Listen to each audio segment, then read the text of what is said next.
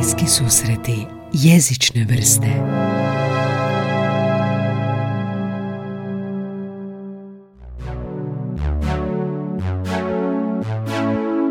Kisik, Potop, Tenet, Ana voli Milovana, U Rimu umiru, Sir ima miris, Palindrom prema grčkom koji trči unatrag je antički naziv za riječ, rečenicu ili stih koji čitani od početka prema kraju ili od kraja prema početku glasi jednako, znači jednako. Na engleskom primjerice madame ili race car. Palindrom može biti brojčani, no o tome nešto kasnije. među najstarije palindrome ubraju se oni pjesnika Vergilija, a enciklopedija, mrežno izdanje Hrvatske enciklopedije kaže da u enigmatici palindrom je zagonetka na osnovi tog ponavljanja s obje strane. Um, najglasovitija uh, palindromska formula koja ima veze s nazivom ove epizode je takozvana formula Sator na latinskom obliku čarobnog kvadrata ili magičnog kvadrata. Taj magični kvadrat možete vidjeti na slici ovog podcasta. Ne znam gdje slušate, ali ako niste slobodno pogledajte sliku prije nastavka slušanja ovog podcasta, sliku koja dolazi uz ovu epizodu, kako biste lakše pratili ostatak. A ako ne vidite sliku, recitirat ću dakle od riječi do riječi kako izgleda magični kvadrat. Riječi su kako slijedi, jedna ispod druge, svako slovo ispod svakog slova. Prva riječ gore sator, druga riječ arepo, treća u sredini tenet, zatim iduća riječ opera i zadnja riječ rotas. slobodan prijevod na latinskom od sator arepo tenet opera rotas bi značilo nešto kao sijač, sijač sjemena, arepo s mukom drži kola. Nijedna riječ nije sama po sebi palindrom osim srednje riječi u tom kvadratu i to je naslov filma koji je nedavno izašao sa Christopherom Nolanom, no cijeli kvadrat je palindrom. To znači da kako kvadrat ima četiri stranice, ovaj, ovu rečenicu možete čitati sa svake strane kvadrata. Gornje u smjeru dolje, lijevo, satora repo tenet opera rotas, s donje strane u smjeru s desna, od gore prema dolje i od dolje prema gore i s lijeva prema desno. Dobit ćete iste riječi i istu rečenicu. I ta rečenica je sijeć repo s mukom drži kola. Možete sad uzeti i sliku podcasta i ukrenuti je za 180 stupnjeva, možete to napraviti i s lijeva na desno i pogledati i primijetiti ćete da možete iščitati iste riječi, zato se i naziva magičnim kvadratom. Ovaj Sator kvadrat zapravo je grafit pronađen u Pompejima, negdje 79. godine prije naše ere. baš zbog te neobičnosti da je ovaj kvadrat palindroman, da se može okrenuti za 180 stupnjeva i čitati sa svih strana jednako, budi znatiželju u tome zašto, zašto je ovaj neko napisao, što to znači, znači li to nešto osim ovog doslovnog da sijača repo upravlja kolima, što samo po sebi nije nešto sad posebno i pretjerano znači značajno. Zaukuplja, znači ovaj kvadrat zaukuplja pažnju znatiželju naučnika godinama. Enigmatično je to da se ovaj kvadrat, da je ovaj kvadrat pronađen na mnogim mjestima, što više crkvama po Europi, u Engleskoj je pronađen. I kako to već s vremenom biva, mnogi naučnici i, i razni ljudi pokušavaju interpretirati nešto što se ne može tako lako objasniti. Na YouTube postoji nekoliko analiza ovoga. Jedan klip se zove Tenet, uh, The Tenet Conundrum um, na kanalu Spyscape. I ako vas zanima detaljnije, preporučam da pogledate. Analiza, analiza videa kaže ovako. Ako iz kvadrata uzmemo vanjske suglasnike sa rubova kvadrata str i srednji suglasnik n, možemo otvoriti latinski napisanu riječ Saturna koji je bog agrikulture. Opera je pak latinska, stara latinska riječ za rad, a ops je u rimskoj mitologiji žena Saturnova. Um, riječi arepo je još veća misterija, ne pojavljuje se u Bibliji, ništa ne znači na starogrčkom ili latinskom. Jedna interpretacija koja se pojavljuje u tom videu kaže da ako uzmemo prvo i zadnje slovo, to su A i O, pa se može interpretirati kao alfa i omega i upućuje na Krista koji je rekao u Bibliji ja sam alfa i omega. Nadalje, kad biste slova mogli preurediti iz kvadrata u križ, dobili biste pater noster sa obje strane, opet kao palindrom, što je početak molitve oče naš na latinskom. A onda bi preostale riječi A i O, alfa i omega, bili sa strane i onako u kutovima tog križa i time bi opet zapravo imalo tu religijsku konotaciju. Sve ovo pokuše nekakve religijske interpretacije ovoga natpisa, čime pronađemo u crkvama. Inače, naslov ovog podcasta je Tenet, film Christophera Nolana koji izašao ove godine, 2020. godine, bavi se inverzijom vremena. Tenet je u ovom kvadratu magična riječ, srednja riječ koja je zapravo sama i po sebi palindrom jer se može čitati sa obje strane. Ako pogledate film, bit će vam malo jasno zašto se tako zove, a Također su u filmu prisutne i sve riječi ovog magičnog kvadrata. Sator je negativac, opera je mjesto gdje se odvija dio, radnje, a Repo se spominje kao lik i Rotas je isto dio filma, pa svakako preporučujem pogledati film. Toliko o ovom magičnom kvadratu, vratimo se malo na palindrome općenito. Latinski je prepun palindroma, ima dosta poznatih. Ingirum imus nocte et consumimur ign, opisuje kretanje moljaca. Idemo u krug i opsedana svatra.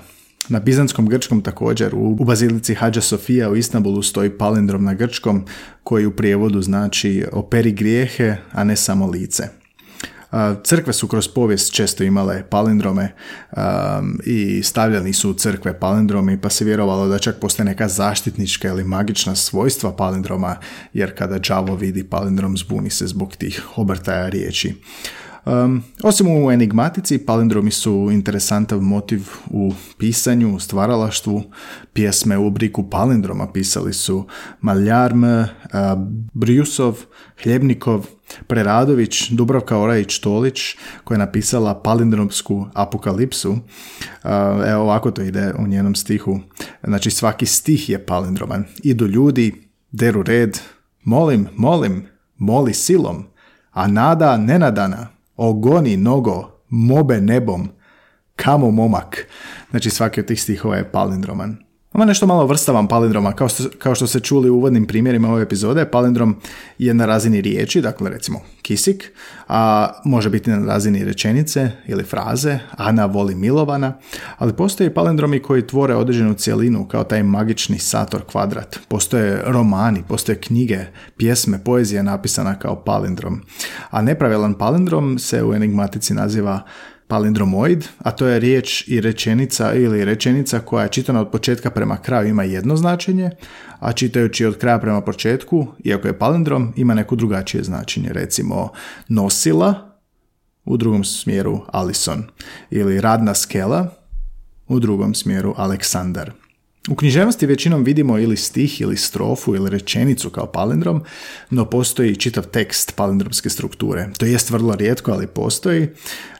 Krešimir Bagić za Maticu Hrvatsku u svom tekstu o palindromima pod nazivom Lijevo ili desno, nema razlike, navodi da među najduže poznate serijalizirane palindrome pripada dijelo Or Adarija iz 1975. venecuelanskog pisca Darija Lancinija to je oko 140 stranica knjiga, a među najduže palindrome spada tekst Georgia Pereca koji se sastoji od 5566 slovnih mjesta, um, te varšavskog profesora elektronike Moravskog koji je 2007. godine objavio monopalindrom Žartem Vimetraž koji sadrži 33.000 znakova. Britanac Edward Benbow, Benbow napisao je do sad najduži palindromski tekst koji ima 100.000 riječi.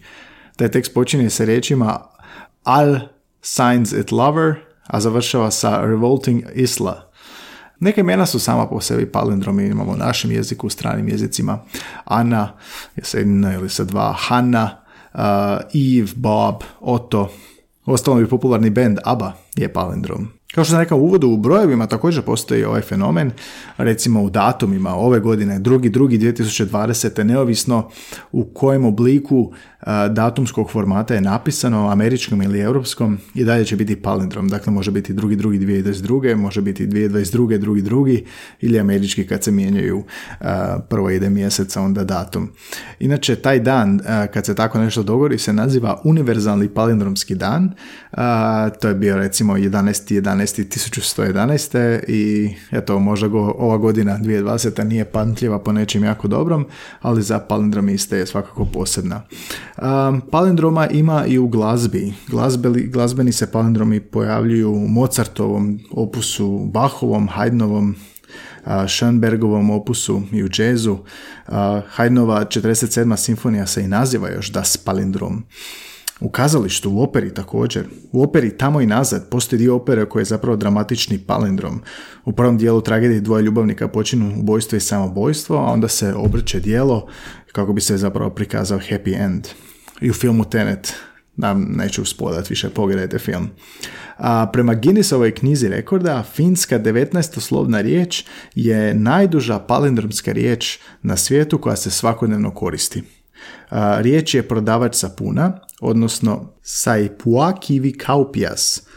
U svijetu postoji i natjecanje u palindromima, postoji svjetsko prvenstvo u palindromima. Našao sam članak e, iz time koji kaže da su se par entuzijasta koji se nazivaju palindromci okupili u Brooklynu 2012. godine i napravili su natjecanja palindrome. im bilo je nekoliko zadataka. Jedan zadatak je bio napisati palindrom koji sadrži x i z.